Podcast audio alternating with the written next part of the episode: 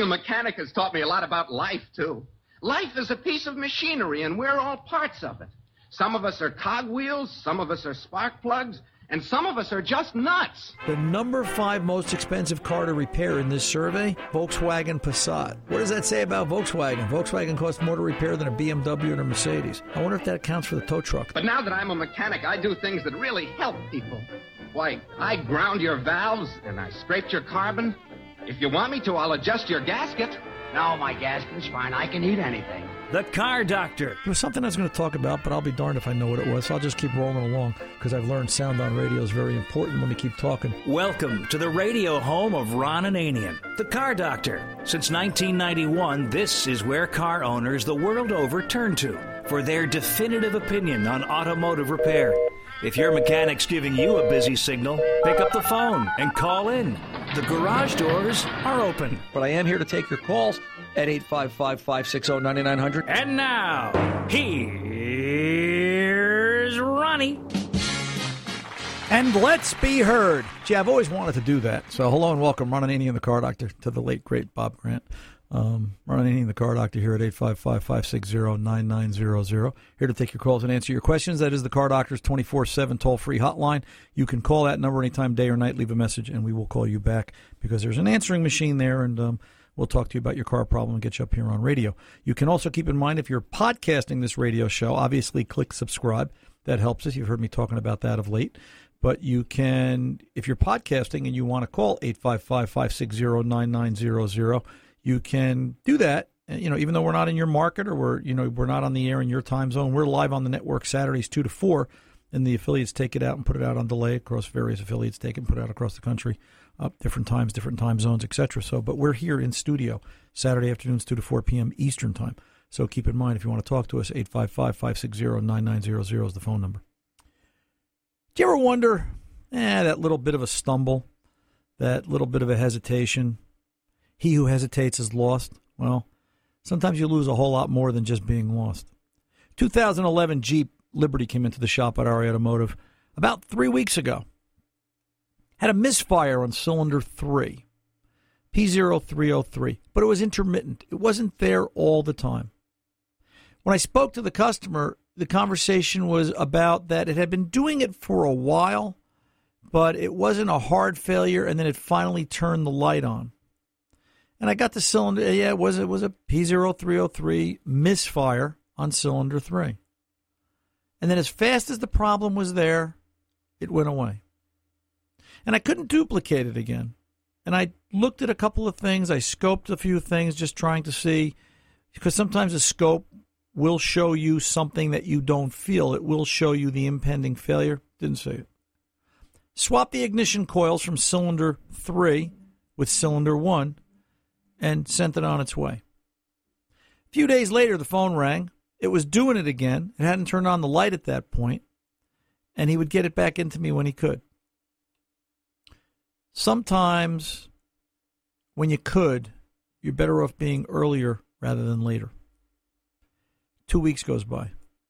Lights on, runs terrible, came into the shop. I've got a misfire on cylinder one. I've got a misfire on cylinder three, which is kind of interesting. And I'll tell you about that in a minute. And I've got a random multiple misfire P0300. So uh, I, I know the coil on number three, which is now number one, is clearly bad because you know I've I've got a fault code for cylinder one, but I've still I'm still reporting a misfire on cylinder three. I'm also reporting a random multiple misfire.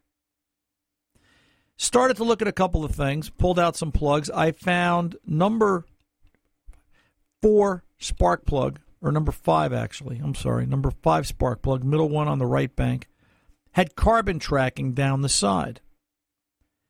And I knew that was a miss. That wasn't being reported yet, but it was about to be. Pulled out the six plugs. These plugs are supposed to be gapped at 42 thousandths. They were all close to 60. They were almost 20, 22 thousandths over in some cases. So they were 30% beyond their limit. And that puts an extra strain on the ignition system as well as creates the potential for incomplete combustion, which creates the problems of carbon deposits, and the mess goes downhill from there. It definitely doesn't go up. So, bottom line, yeah, you need a tune up. We're going to do plugs, we're going to do wires. There's it's a, it's a funny system. They've got three coils down the left side of the motor and then three wires that feed the right bank of the motor. So, cylinder 1 feeds cylinder 4, cylinder 3 feeds cylinder uh, uh, um, 2 and cylinder I'm sorry, cylinder 5 is on the left side, so it's cylinder 4 on the right side. Cylinder 5 feeds cylinder um, uh, 2. Right. No. Um, two, four, six, six. Bottom line, it comes down to is that um, actually three and six are together. Five, I'm get this right. Three and six are together. Five and four are together, and one and one and yeah are together. Bottom line, it created multiple misfires on both banks of the engine. Did the tune, took the car for a ride. Still had a little bit of a stumble, still wasn't quite right. And lo and behold, all of a sudden it happened. It was an immediate loss of power. Looking at it on a scan tool, I was looking at air fuel sensors, and you could see the right bank downstream O2 shut off. It just went and flatlined. It died. Brought it back to the shop, up in the air, looked at a few things, pulled that downstream O2 sensor out, and it was physically melted. It was like, you know, looked like a candle. It had just fallen over. Put put an O2 sensor, change both O2 sensors on the right side, and just going for uniformity because my suspicion was, and my suspicion happened, the catalytic converter on that right bank, you could see the heat blister. That cat had been running hot, real hot. And that's why the O2 sensor melted or partially limped out. The O2 sensor made no difference. It got a, it had a signal now. It was reacting, but it wasn't correct. The O2 sensor showed high voltage all the time, whereas the left bank showed a switching O2 sensor. Now, understand how an O2 sensor works. An O2 sensor produces a voltage. If it's low or lean, if it's a lean fuel condition, meaning extra oxygen, it produces a low signal. If it's a high signal, it means there's a lack of oxygen. And what it was happening was the catalytic converter on the right bank had melted, restricted the exhaust, and instead of oxygen in the system, it was being polluted and diluted with exhaust. The exhaust couldn't come out that bank of the engine, and it was choking the engine down. Pulled the O2 sensor back out, took my borescope, went up and looked inside, snaked it down inside the cat, down around, and sure enough, at the belly, at the back of it, you could see how the cat was broken up and starting to crumble. Bottom line don't ignore misfires. Ignoring misfires are kind of like ignoring that thumping sensation you get in your chest when you say, nah, it's okay, it's just heartburn. Get it checked out. It's not worth the risk.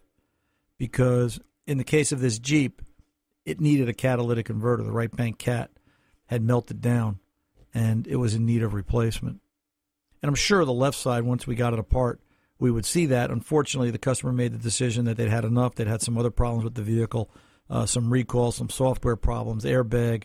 As he put it, it really wasn't a very good car, and he was going to get rid of it and traded it in. So the bottom line becomes that misfires, yeah, it's something to pay attention to, and those funny noises and sensation, yeah, it's something to pay attention to. Um, just be mindful of it, and you won't end up like a uh, certain Jeep Liberty I'm aware of. Which, by the way, it's it's an interesting conversation. We were talking uh, a little bit ago. We are talking about renovating the shop, and you know how I'm trying to clean up some scan tools, and you know just deal with the things that are more current and modern. Get my scan tool list down to where it's, you know, I want to work on eight to ten model years because those older cars nobody's going to work on. I knew it was time to clean up the shop when I found the scan tool for the '92 Hyundai because all those Hyundais are in the junkyard anyway at this point. But my point is, it's hard to convince people sometimes to put a catalytic converter in a five year old vehicle. They want to get rid of it. What makes me think that they're going to want to fix a 22 year old vehicle? It's just not going to happen. So sometimes tools have to go. Anyway, just my two cents and uh, just an observation from the shop this week that was um, that was just kind of interesting. Just it's just not worth fixing, and I get it. I I don't understand it sometimes, but I get it because uh, sometimes you got to ride it out. 855 560 9900. I'm Ron in the Car Doctor. I'll be back right after this.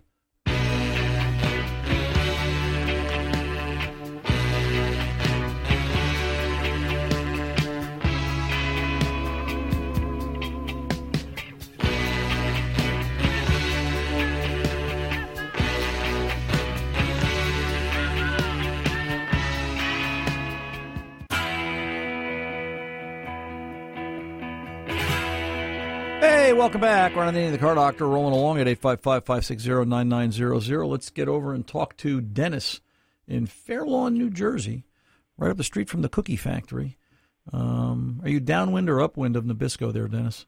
Uh, downwind. Uh, so you, you know when they're making Oreos. Do they make Oreos there still anymore? Uh, I'm not sure, but sometimes it smells Yeah. very aromically. Yeah, cookie cookie-ish.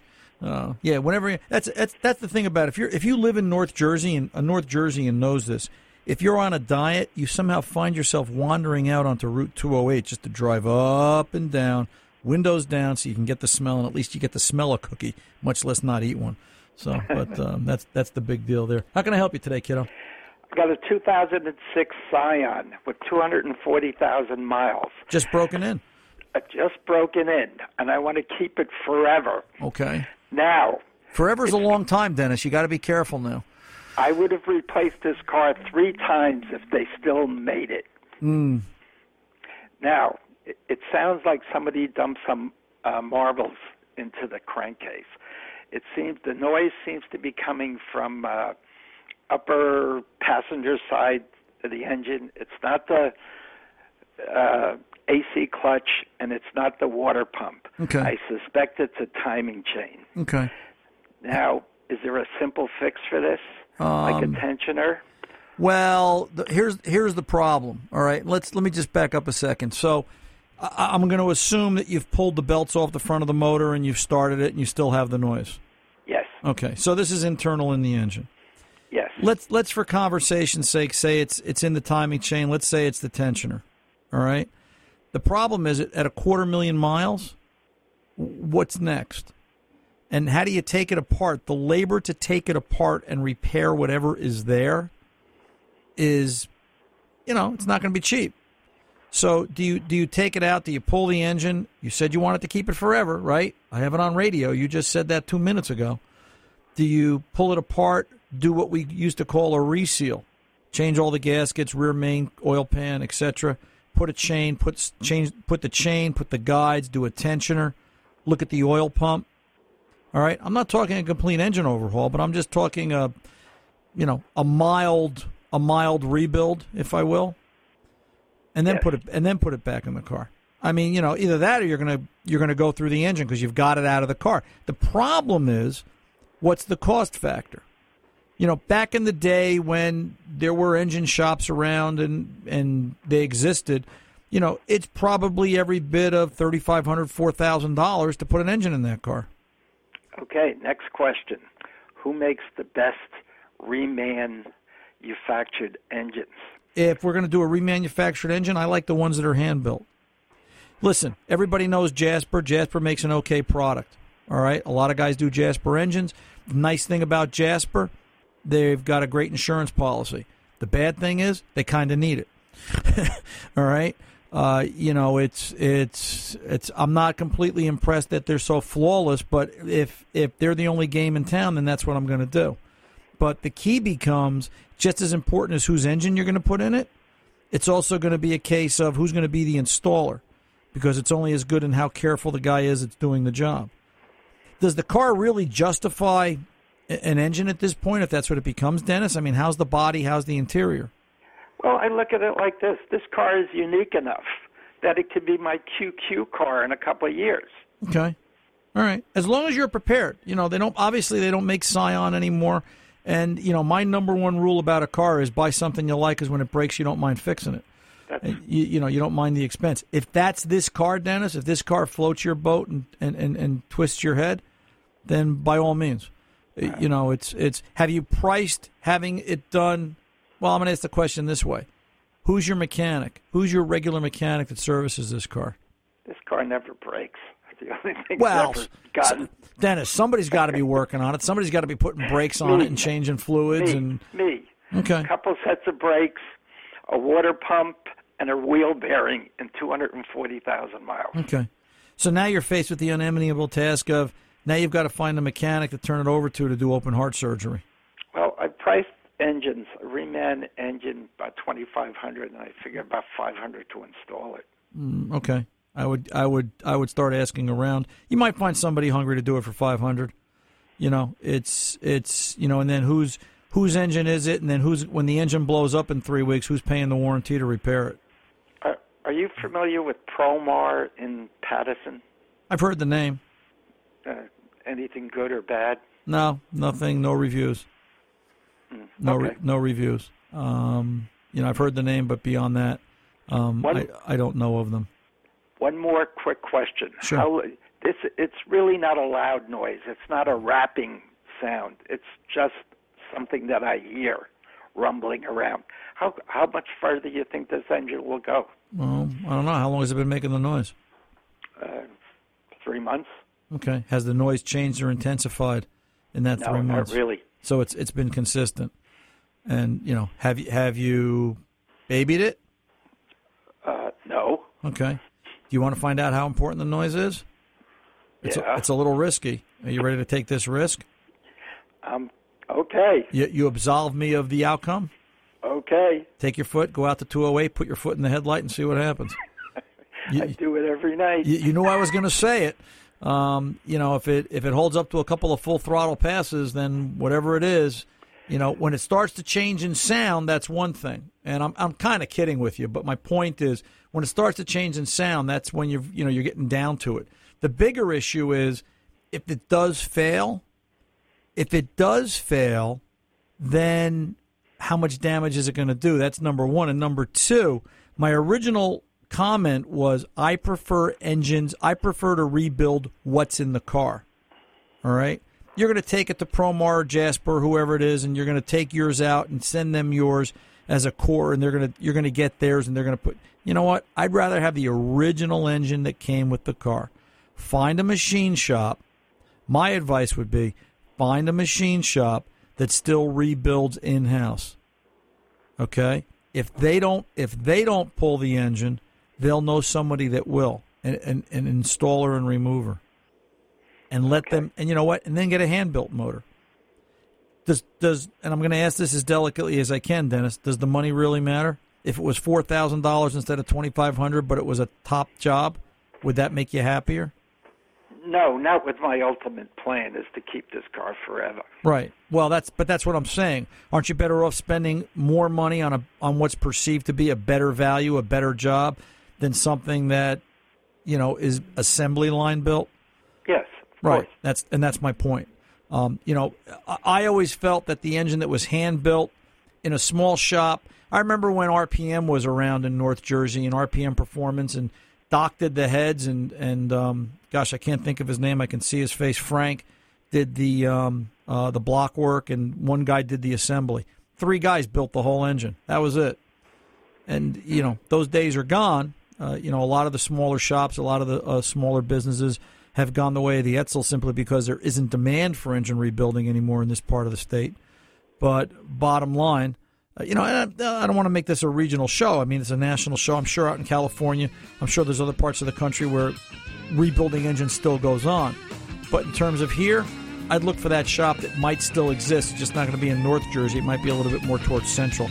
And uh, get some reviews. At least the power of the internet will give you the ability to research, um, you know, who's good and who's bad. But I would think twice before I turned over the original engine to a builder as a core and lose touch of it altogether. Good luck to you, Dennis. I'm Ron in the Car Doctor. I'll be back right after this.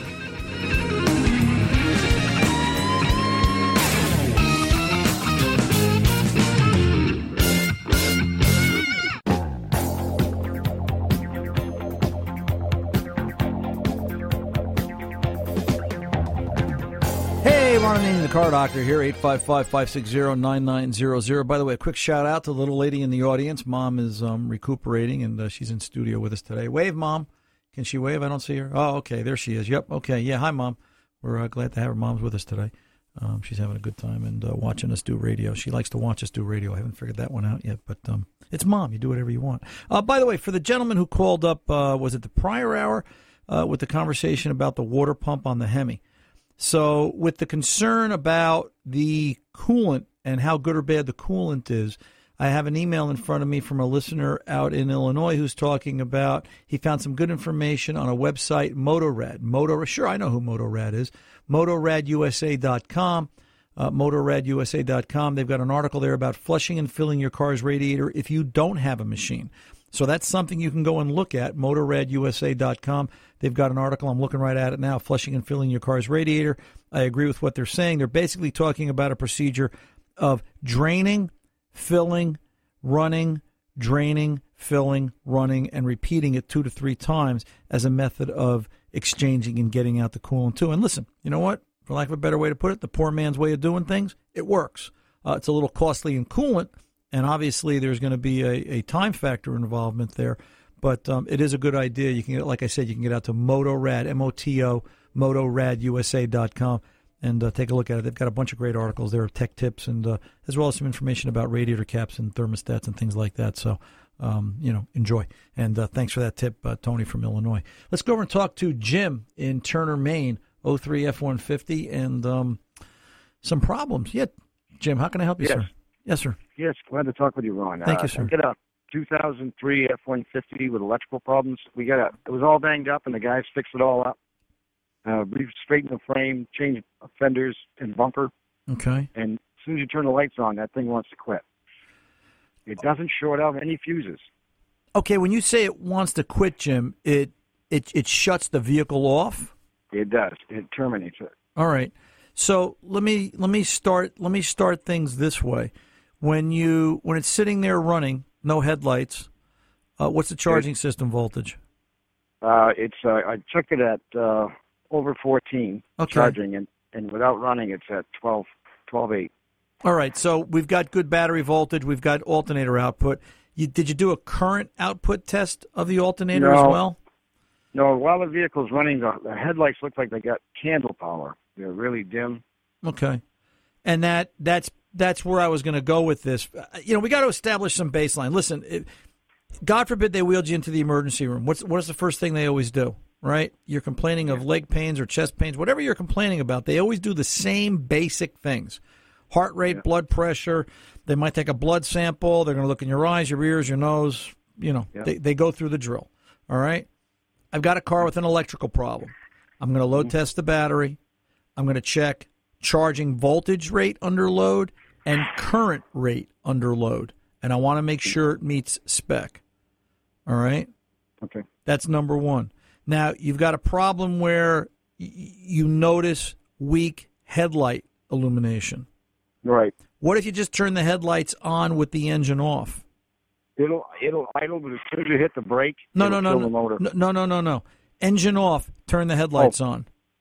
Uh, I don't think we tried that. Okay, so let's do this. Let's let's leave the engine off, turn the headlights on, and see how bright they are.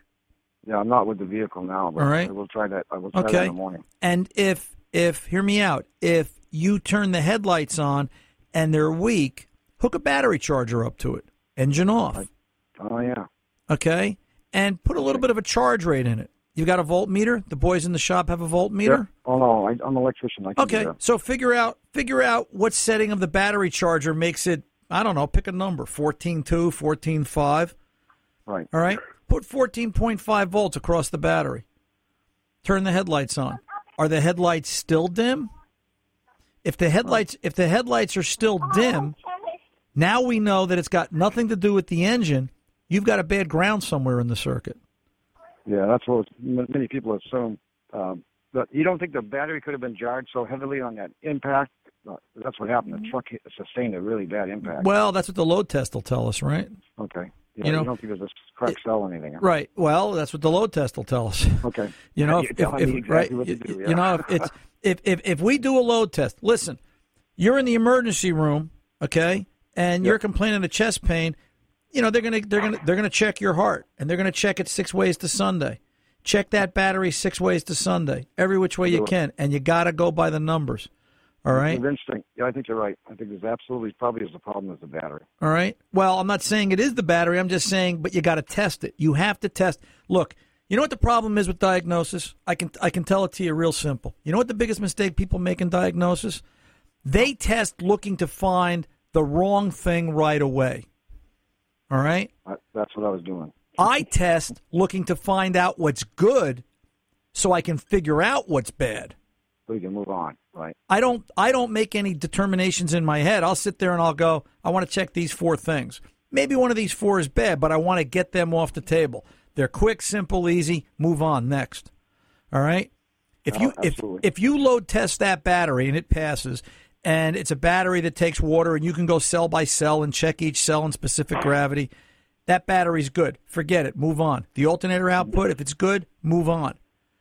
If you do what I said with the battery charger and, and, and check voltage output and check headlight illumination and it doesn't improve, you're an electrician. Follow the electrons, right?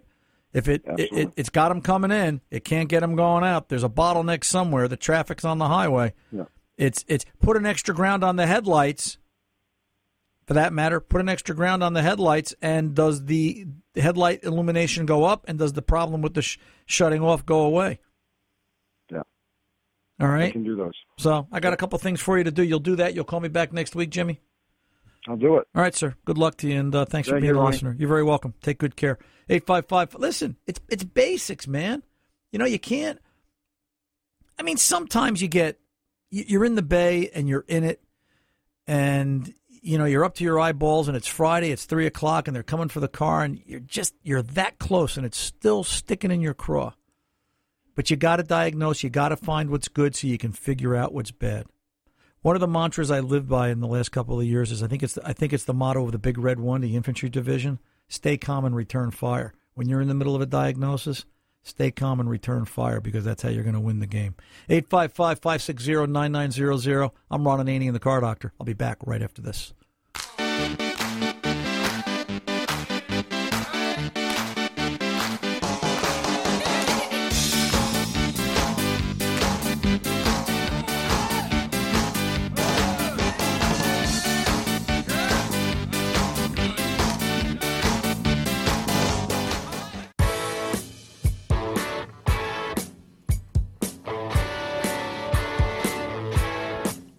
Back. Ron Ananian, the Car Doctor at 855-560-9900. Let's get over and talk to Greg in Iowa.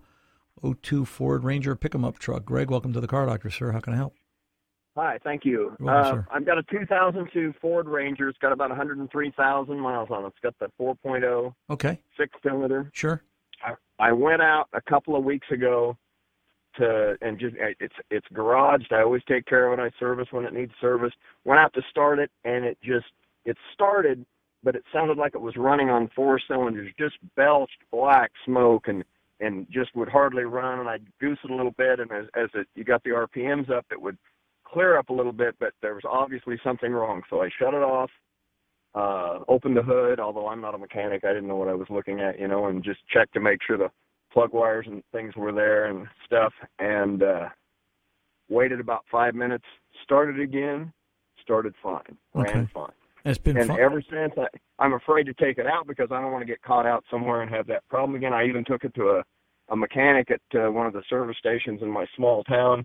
But like you say, if it's not broke, you can't fix it. Right. You know, right. he couldn't find anything, any idea what that might be. Well, one of the things I would look for is I'd, I'd love to see what fuel pressure is like on this truck. Did anybody check fuel pressure uh, during No. during the course of this? So I think if anything, it was getting too much gas. It Well, just- that's right. But it's also there's also a couple of things fuel pressure is going to tell us.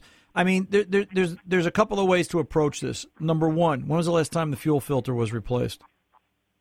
uh, the, I'll tell you, in the last six or seven months, I had I had the uh, fuel pump replaced. So Okay. I'm assuming it was replaced at that time. And you know what a job the fuel pump is. On. Oh, sure. those So I just, you know what? If if I'm dealing with something in the area of a of, of a fuel system, I want to know when the filter was changed last.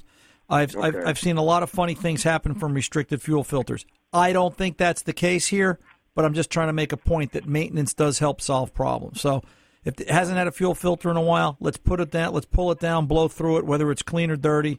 Let's just change it and get that over with. That being said, all right, they put a fuel pump in it. All right. Uh-huh. I still want to know what's sitting rest fuel pressure, what is running fuel pressure, and how long does residual fuel pressure last. Okay. All right. If fuel pressure bleeds off within 30 seconds of turning the key off, we got a problem. It's got to hold pressure. And is is is the problem going to be is it in the regulator or is it in the injector itself. Something's causing, or something caused this to run rich. Right. Okay. Okay. Now, as you said, right, it you may not duplicate it again because, but I can tell you this: letting it sit in the garage is only going to make it worse. You'll never find it. You'll never drive the vehicle. It'll rot away. Yeah. So, Well, I thought I'm probably going to have to take it to the dealer or something, and maybe they had. I, somebody said maybe it was they had all these.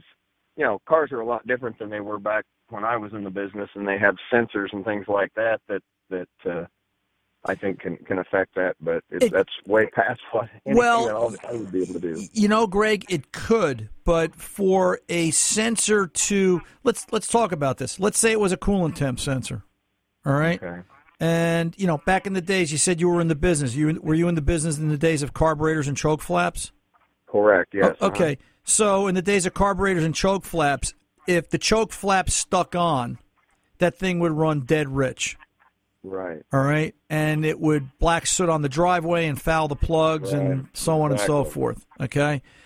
Uh-huh. In computerized fuel injection vehicles, they're looking at a coolant temp sensor. hmm So, you know, can we duplicate it? What does the coolant temp sensor look like? Is there any history in the system of a pending code? Is it, you know, do we, if we look at coolant temp sensor and intake air temp sensor without even starting the car one day, are they within 10 degrees of each other? So th- there's some testing there they can do. But even so, a coolant temp sensor, boy, it'd have to be minus 40 in a, on a 20 degree day. I, I can't say that I've seen it where it would actually physically kill two cylinders. When you start losing cylinders, it's usually an injection issue in that cylinder, whether it's high pressure, low pressure, no pressure, stuck open injector, peeing fuel, something like that. Okay. All right. So you're going to have to drive it. Somebody's going to have to start to diagnose it, hook a few things up to it, and start to attack it from there. Um, I would I would be looking at sensors. I would be looking at pending codes. I would monitor fuel pressure, and ask them. And this is how you'll know if they know what they're doing. Ask them if they can look at Mode Six test data. Mode six. Mode Okay. six. All right. Mode six test data. Did you ever wonder how a computer knows when it has a problem? No. Well, when you were a little kid, if you didn't clean your room, how did your mother how did your mother find out? She went up and looked at it, right? Right. And then you got the beating, right? Uh-huh. So- absolutely. Right. Or you got right. So the way the computer knows whether or not you cleaned your room is it asks it for the car to do something and it looks for a response. And it tests that in an area of the computer software called mode 6. Okay. So, you know, you go to mode six. If you can read mode six, you'll see how it tested the coolant circuit. You'll see how it tested for engine misfires. You'll see how it tested airflow sensor response. You'll see those tests. And even though it, maybe it's not bad enough to get a spanking, turning on the check engine light, it might be bad enough to tell you, hey, this is on the fuzzy edge of something about to happen. Hmm, And that's okay. why- that's yeah, why- you know what. That's another thing I forgot to tell you. That right when this happened, the the test in, the check engine light didn't come on. But as I say, for for days I've been starting it, pulling it out, letting it warm up, and then turn it off. Then later in the day, starting it and back, basically backing it back in. And sometime during that time, the pe- the check engine light did come on. There you go. You got a spanking. Yeah. It's time to go. It's, right. it's time to go see So- mom, kiddo. And um, you know, it's time to go see mom and get a spanking because something turned that check engine light on. Let them take a look at it and give me a call next week. I'm sorry, I got to go. I'm up against the clock, Greg. 855-560-9900. The car doctor's coming back right after this.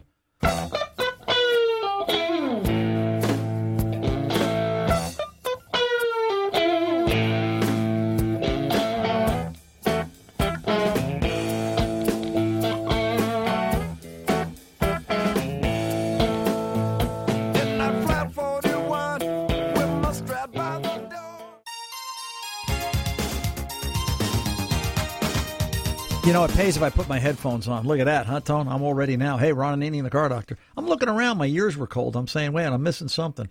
Um, Got to put the headphones on. I'm here, folks. Honest. I'm not going anywhere, much to Tony's chagrin.